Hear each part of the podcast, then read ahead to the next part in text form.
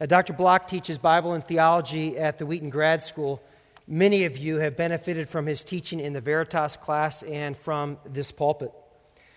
Dr. Block has taught students and pastors in educational settings all around the world, including in Greece, Hong Kong, Canada, England, Denmark, China, Colombia, Singapore, Kenya, and Russia.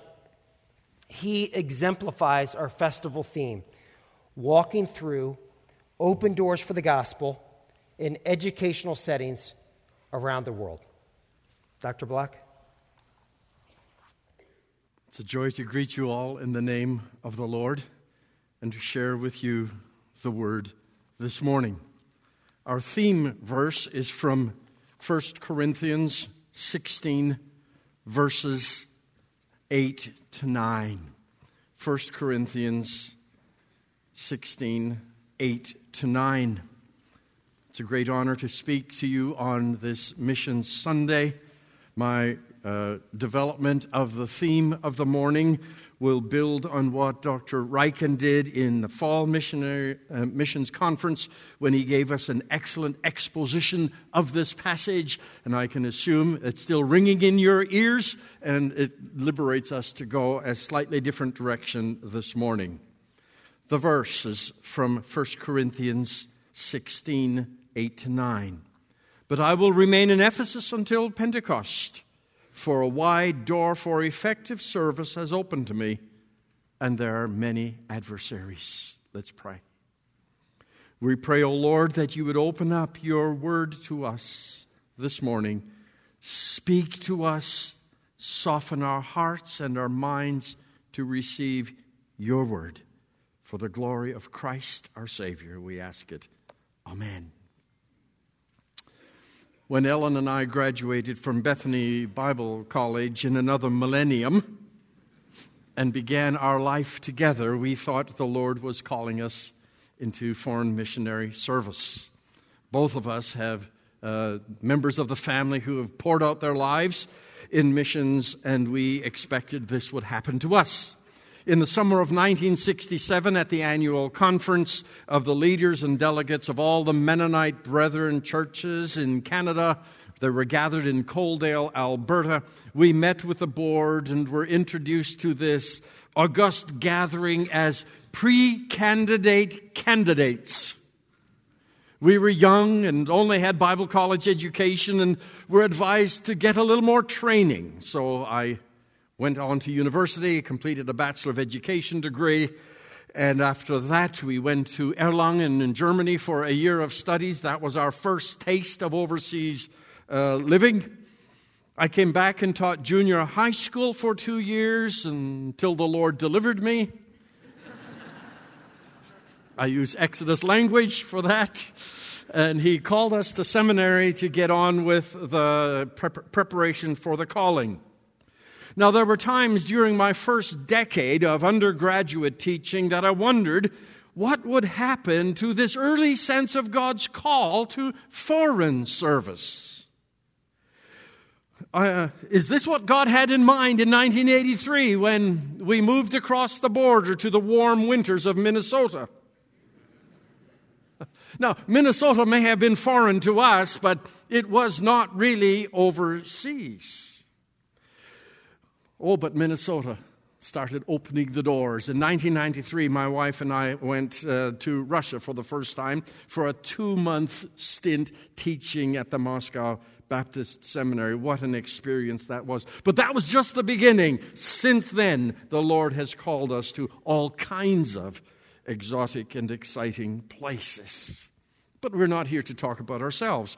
We're here to give praise to God for the amazing ways in which He gets His work done. I wasn't born into privilege like Paul, about whom we'll be te- speaking in a moment. He had citizenship status within the Roman Empire. But I suppose if God can take a farmer like Amos from Tekoa and a poor farm boy from northern Saskatchewan like me, I suppose he can take anybody. Sometimes, when I have observed what the Lord has done in our lives, I feel like Paul. Wide doors for effective work have opened to us. How did this happen? How did this happen to Paul? Well, this morning we want to reflect on that question. But of course, I have to make one point clear. We're not talking about education as a solution to the world's problems any more than we would talk about economics or political reform. This is not the deep problem of the world. What they need is the gospel. We're talking about using our education to get the gospel out. That is the agenda.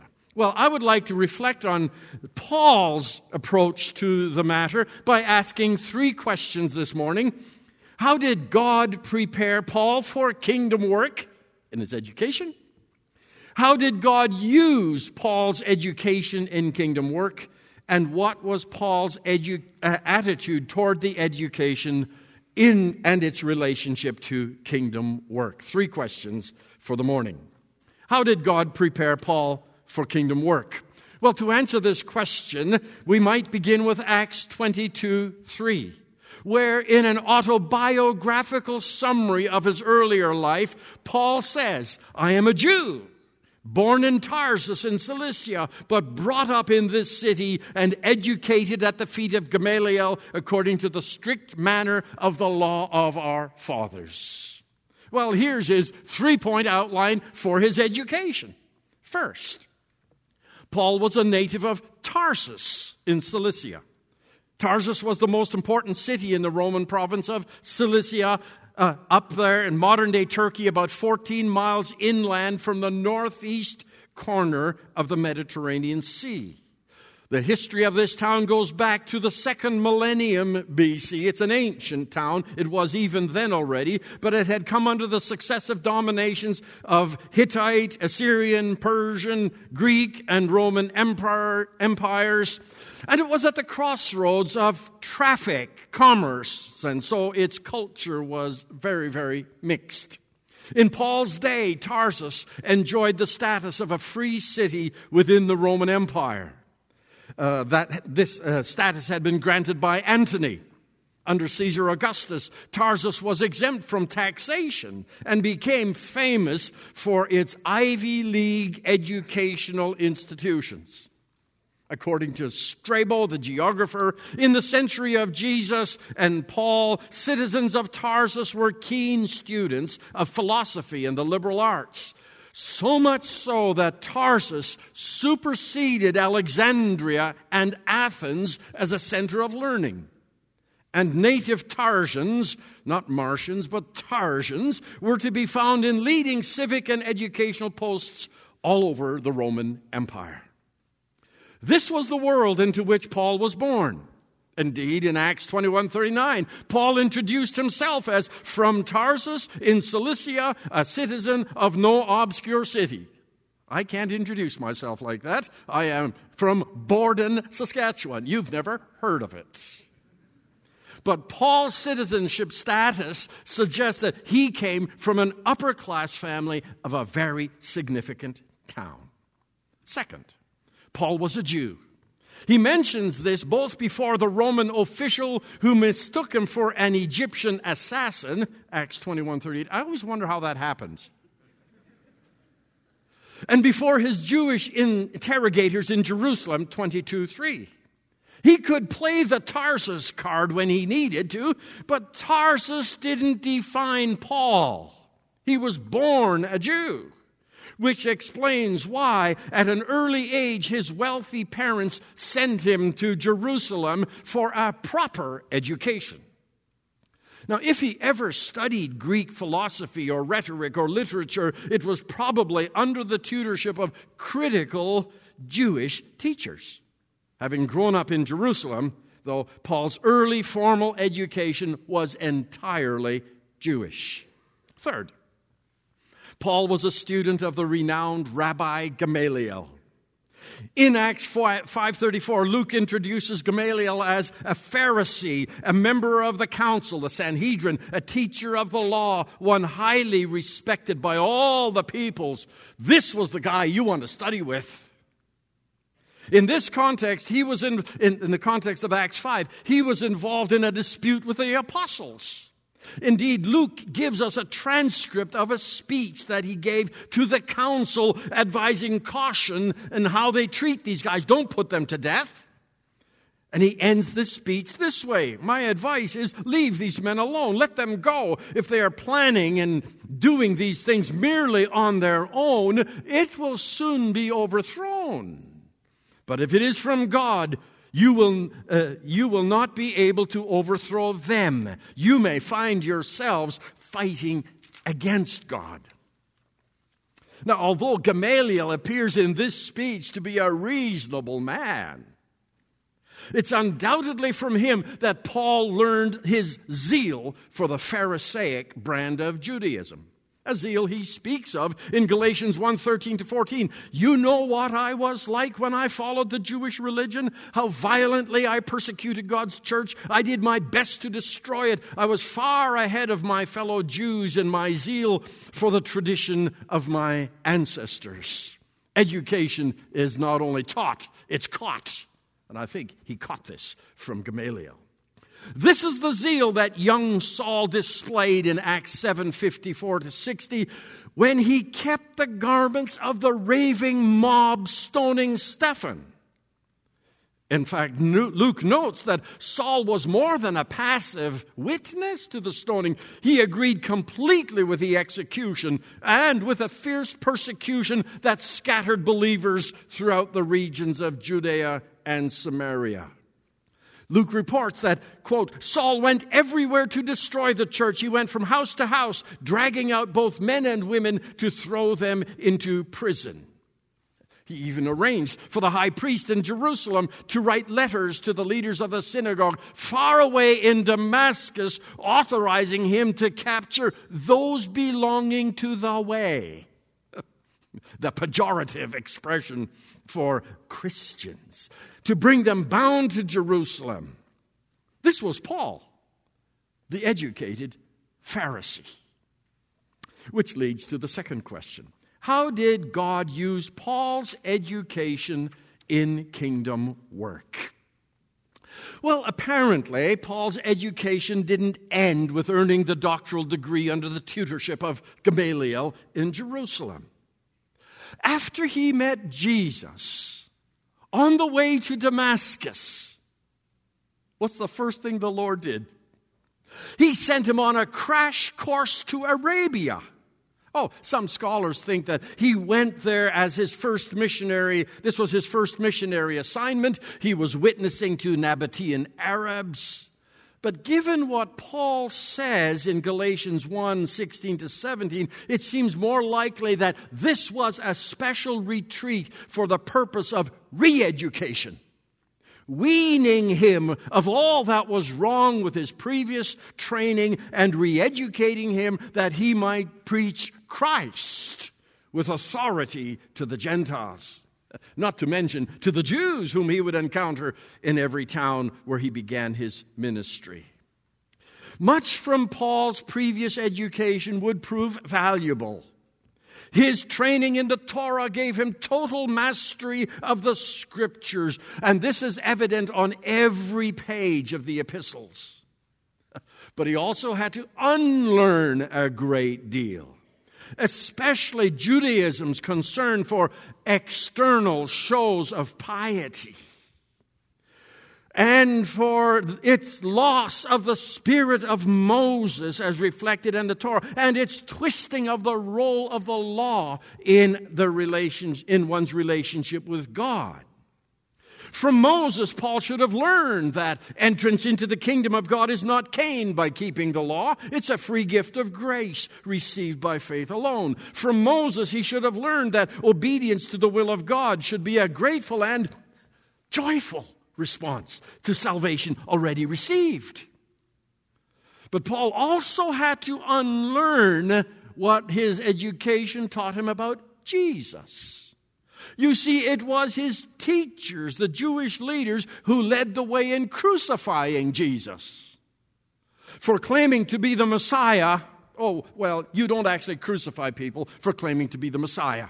There were lots of messiahs in that day, and they didn't get crucified. The problem with Jesus was he claimed to be God. And that's the ultimate blasphemy, and for that you crucify him. That's, for Paul, this dogma had to be unlearned. So when Paul reasoned with the Jews, he could appeal to the Torah and to the prophets with the best of the Pharisees. But it's not only in his reasoning with the Jews that he showed his education, he also showed his education in his literary style. His writings, his compositions are beautiful literature. I mean, what can match the hymn to Christ in Philippians 2 5 to 13? Fabulous Jewish poetry written in Greek, or Colossians 1 15 to 20. In his missionary travels, whenever Paul came to a new town, his policy was to go to the synagogue and introduce Jesus to the Jews. And undoubtedly, in this, he utilized the best of his Jewish education. But Paul was also the apostle to the Gentiles. And when you work with the Gentiles, you have to uh, speak in terms that Gentiles appreciate. He seems to have been familiar with Greek forms of rhetoric, which he may well have used in his debates with the professors and students at the University of Tyrannus in Ephesus, where he lectured for two years after he was kicked out of the synagogue. That's, that's a, a creative way of using your education. If one educational door closes, you find another one. And this is exactly what he did. But even so, while he probably used Greek forms of rhetoric and argumentation in some of this, Paul declares that he didn't preach the gospel with eloquent wisdom, that it's not his rhetoric that he wanted to impress people with. No, in fact, Greek arguments would mean emptying the cross of its power. Of course, this doesn't mean that he would be shabby in his argumentation. For the sake of the gospel, you need to learn the language of your audience. And so we can see evidences of these Greek uh, forms in his speech to Felix in Acts 24. Some even see it in the epistle to the Galatians. But in other encounters with non Jews, it's not only the rhetoric, but it's the thinking and the culture of the uh, Greeks that he is sensitive to. His education didn't all happen in school. Now, um, when debating with the Stoic and Epicurean philosophers in his Mars Hill address to the Athenians in Acts 17, he quoted the Greek poet Aratus for in him we live and move and have our being. And he also acknowledged that he was using the Greeks' own poets when he said, For we too are his offspring, Acts 17 to 28. We might think that Paul learned these Greek, uh, this Greek tradition in Tarsus the hub of Stoic thought and education, except that he left Tarsus. I don't think they would have taught him this kind of stuff in kindergarten. But soon after that, he was on his way to Jerusalem. I think Paul, the educated man, learned from life he will have picked up this along the way. If his Jewish rabbis wouldn't have introduced Greek notions to him, he would have encountered Hellenists in the streets of Jerusalem or Caesarea or Antioch or wherever he went.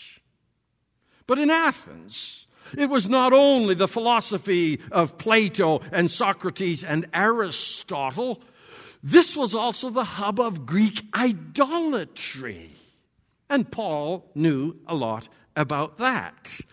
Now, some of you have visited Athens.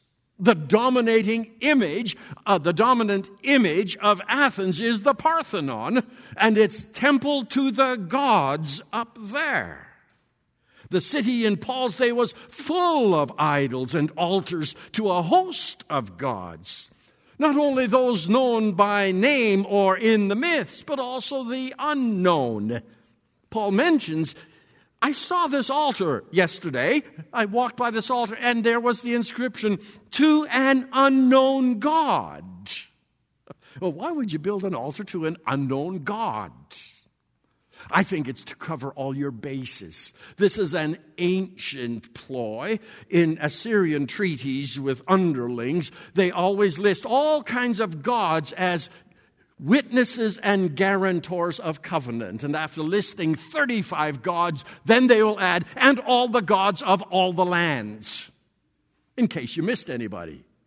Oh, he sees all you do, he hears all you say. The gods are watching all the time. And this is what Paul noticed in Athens.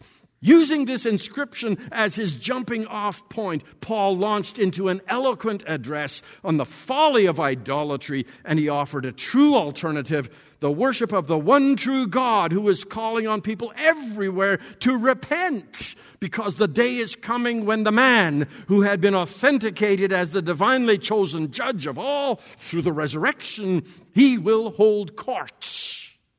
Now, this speech contains some phrases that might have been familiar, but it's iconoclasm, its anti idolatry stance, and its theology was unlike anything they had ever heard. Where did Paul learn this? He learned it in life. Paul's learning is also evident in his writings. Yes, he writes with a pen of an Old Testament prophet I think that's what he means when he says, Paul, an apostle, or Paul, a servant of the Lord Jesus Christ. He's putting himself in the train of the apostles. But he also writes in ways that people of his day wrote. When you read his epistles, you'll find they're structured after regular uh, formal letters in that day. Paul knew that if you're writing an official document, you don't write it with the same tone as when you send your mother in law an email note. You write appropriate to the context. And so, while his, his pastoral sermons to be read in, while these are pastoral sermons to be read in the churches, they exhibit a tight uh, rhetorical style. This is the, the work of a literary person. There's much more we could say about the evidence of, of Paul's learning in his writings. But let's get on to the third question What's Paul's attitude toward his education and its relationship to the kingdom work? Now, Paul does not explicitly dwell on his education a great deal. He doesn't insist that if you're going to announce I'm coming, be sure you've got my full name and all the letters behind my name. This is what credentials us. Now, he is qualified. It's not difficult to see in his actions and his speeches, though, a fundamental humility towards external credentials. He can play the Pharisee card when he needs to, and he'll even claim to be the embodiment of Pharisaical virtue, Philippians 3 6. With respect to zeal, I was persecutor of the church. With respect to righteousness under the law, I was blameless. He's a good Pharisee. However, he quickly discounts his external qualifications and his passion. Here's what he says I once thought these credentials were important. But now I consider them worthless because of what Christ has done. Yes, everything else is worthless when compared with the infinite value of knowing Christ Jesus, my Lord. For his sake, I've discarded everything else, counting it all as garbage that I could gain Christ and become one with him. I no longer count on my own righteousness through obeying the law, rather, I become righteous through faith in Christ. For God's way of making us right with Himself depends on faith. Philippians 3 7 to 9. Now, as I've already noticed, once Paul met Christ, in a sense, he had to divest himself of all his Pharisaical dispositions, both with respect to his education and with respect to his attitudes toward the Torah that he had rigorously studied. In fact, when I read Paul, I see a model of what Jeremiah talks about in 923 to 33, 23 to 24. Jeremiah, six centuries earlier, said, Thus says the Lord, those who are wise should not boast in their wisdom.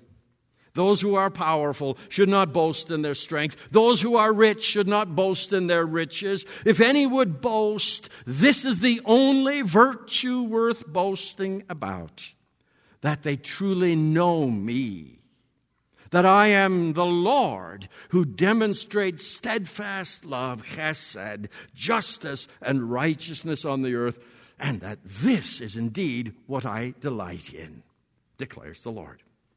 This is Paul. As for Paul's disposition toward his literary and rhetorical skills, he spends much of his second uh, epistle to the Corinthians talking about the place of credentials in his ministry. Yes, objectively, according to earthly values, I've got all the degrees, he says, according to the flesh. He does indeed have much to boast about, but mm, this, is, this is not what qualifies him for ministry. This is not why he's doing what he's doing. This is not what drives him. He was not out to show how smart he was or how widely traveled. All that he was and all that he had, he owed to Christ. In his ministry, he never touted his education or his erudition. These were simply graces that God had granted him to be invested for the kingdom of God. It was the call of God that drove him to the far corners of the empire, not because he thought, I am God's gift to humanity. I'm smart. I'm brilliant. Good looking, besides. No, whatever Paul did, whether he ate or drank, preached or debated, encouraged or scolded, lectured or wrote, he did it all for the glory of God. In so many, in these and so many other ways, Paul reminds me of some of you, some of you knew I would get back to this. Moses. Moses may not have been born with a silver spoon in his mouth, like Paul. His parents were both Hebrew slaves in Egypt. But Moses grew up with all the privileges of Egypt at his disposal. He was the adoptive grandson of Pharaoh himself. He moved among the high and mighty. He had access to the best education in Egypt. Unlike Paul, when the Lord arrested him, Moses was not persecuting God's people. In fact, he was out in the backside of the desert because he had stood up for them. So there are some differences here. But in his attitude, have you ever noticed how the Lord calls Moses and Moses protestations at this call? The Lord comes to Moses with, at the burning bush. You know the story. I am sending you to Pharaoh to get my people out of Egypt. What's Moses' first response? Who, me? I'm nobody. Notice the Lord's response. He does not say, Oh, yes, you are somebody. Have you forgotten? You're a prince in Egypt. God doesn't do that. Instead, He says, hmm, That's beside the point. It's not who you are, it's who I am. First excuse. Second excuse Moses says, I have no authority. The people will ask, Who sent you? The Lord does not say, Oh, yes, you have authority. You're a man of the court. No, God's response is, It's not your authority that's crucial, but mine. I am Yahweh, the God of the ancestors. I'm sending you. When Moses says, I have no credibility, they won't believe me, the Lord does not say, Oh, yes, you do. You were educated in the finest schools of Egypt. God's response is not that. He says, What's that in your hand? Yeah, a staff. You can see. Well, throw it on the ground. What happens? It turns into a snake. And then he gave him two more additional credential, uh, credentialing signs. And when Moses says, I have no talent. I can't speak. The Lord does not say, Oh, yes, you do. Remember all the rhetoric classes you, you that you, pract- you practiced with the finest rhetoricians in Egypt. God doesn't say that. He says, No, that's not your problem, it's mine. and I'll solve it. I'm sending Aaron. He'll speak for you. Not a problem. And then finally Moses says, Send anybody you want, but me, I'm not going. Interestingly, then God gets angry. You know, when we can put up all these excuses, God, God will answer them, and He talks to us, and we talk to as we talk to Him. But it, what God objects to is the resistance and the stubbornness. And the next thing we know, Moses is headed for Egypt. Now, Moses proved to be an able leader, a bold man in the high courts, and an eloquent orator. But you must remember, these were not the credentials that qualified him for kingdom service. In fact, God doesn't call people based on their education or their talents or their connections. No, He gives people what they need to fulfill the calling. He reverses it. This is true for Paul. This is true for us. Some of you are aware, and I've mentioned it before. When I was growing up, my dream was to be a long distance truck driver. Wouldn't that be fabulous? I mean, what could be better than sitting in that rig all by yourself, driving from Vancouver all the way to Halifax with nobody bothering you? Sweet. I'm not naturally here. Some of you can tell. No, God doesn't call us according to the gifts, He gives us the gifts according to the calling. The qualification comes only from the call of God. Well, by now, some of you are wondering what has this got to do with us? And our missions festival that's running this week? Well, plenty. First, like Paul and Moses and countless others throughout history, it is God who calls people to service, often out of comfortable circumstances where we're living. And so now I'm asking, God is asking, is He calling you? The service of global missions demands people of every sort, the best and the brightest, the most gifted and educated, as well as those whose only apparent gifts are determination, hard work, and stick to itiveness. Those are special gifts, too. These are the kind of people God uses. Second, while our training does not credential us for kingdom work, only the call of God does.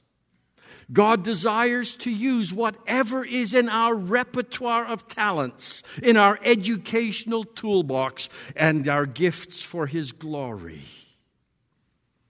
Perhaps this week the Lord will tap some of you on the shoulder and say, Look, you are really effective in what you're doing. Let's transport this somewhere else and involve that same service in kingdom work overseas the number of peoples in this church who have answered that call. We saw representatives of these in front of us. How exciting this is. There are lots of opportunities for full time service, for part time, short term service, and for uh, very short one, two, three weeks. Many doors open for you to use that which God has invested in your life for His glory and His kingdom. Just one small illustration for you college students. You know what? If I were in your shoes today, you know what I would do? The first semester of my third year, I would study abroad. Not only would it open your eyes to the world, but imagine studying in Scott Theological College in Machakos in Kenya, where Jamie uh, and Kim Vyans are or at the Greek Bible College. What better place to learn Greek?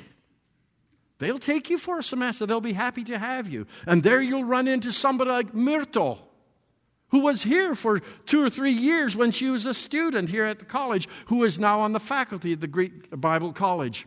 Not only is she lecturing in all kinds of circles where I would never have entry, But her weekends she spends downtown using her Cambridge PhD degree to minister to prostitutes and to fight human trafficking. That's using your education. Wouldn't you like to spend a semester there? There are lots of opportunities, whether your specialty is science or English literature, business economics, biology, history, mathematics, basketball, tent making, music, hockey. Opportunities abound for you for short term assignments. Why not think about this? And back to this studying abroad. You know what else? The advantage of going overseas for a semester? It's far cheaper. You have money in your pocket. But that's a Canadian value. Let God call you. College Church is poised for great ministry around the world. And those of you who are with us here this morning, the Lord is opening all kinds of doors. I can't believe where the Lord has led you. What he wants is people who will lay their lives on the altar as whole bodied sacrifice, offer their talents and education to the Lord. The world is waiting for you. Paul says there may be many, there are many adversaries out there, but I have a feeling sometimes the biggest adversary is within our own inertia and our own stubborn wills. The world is waiting. Will you heed the call? Let's pray. Gracious Heavenly Father, we thank you for your mercy to us in Jesus Christ, our Lord. We thank you for your mercy to us in bringing us together this morning and calling us to your kingdom, your church, your service. Thank you for the privilege. We pray that you would give us courage and boldness to heed your call, to bear your name to the ends of the earth, wherever the doors open. We ask through Christ our Lord. Amen.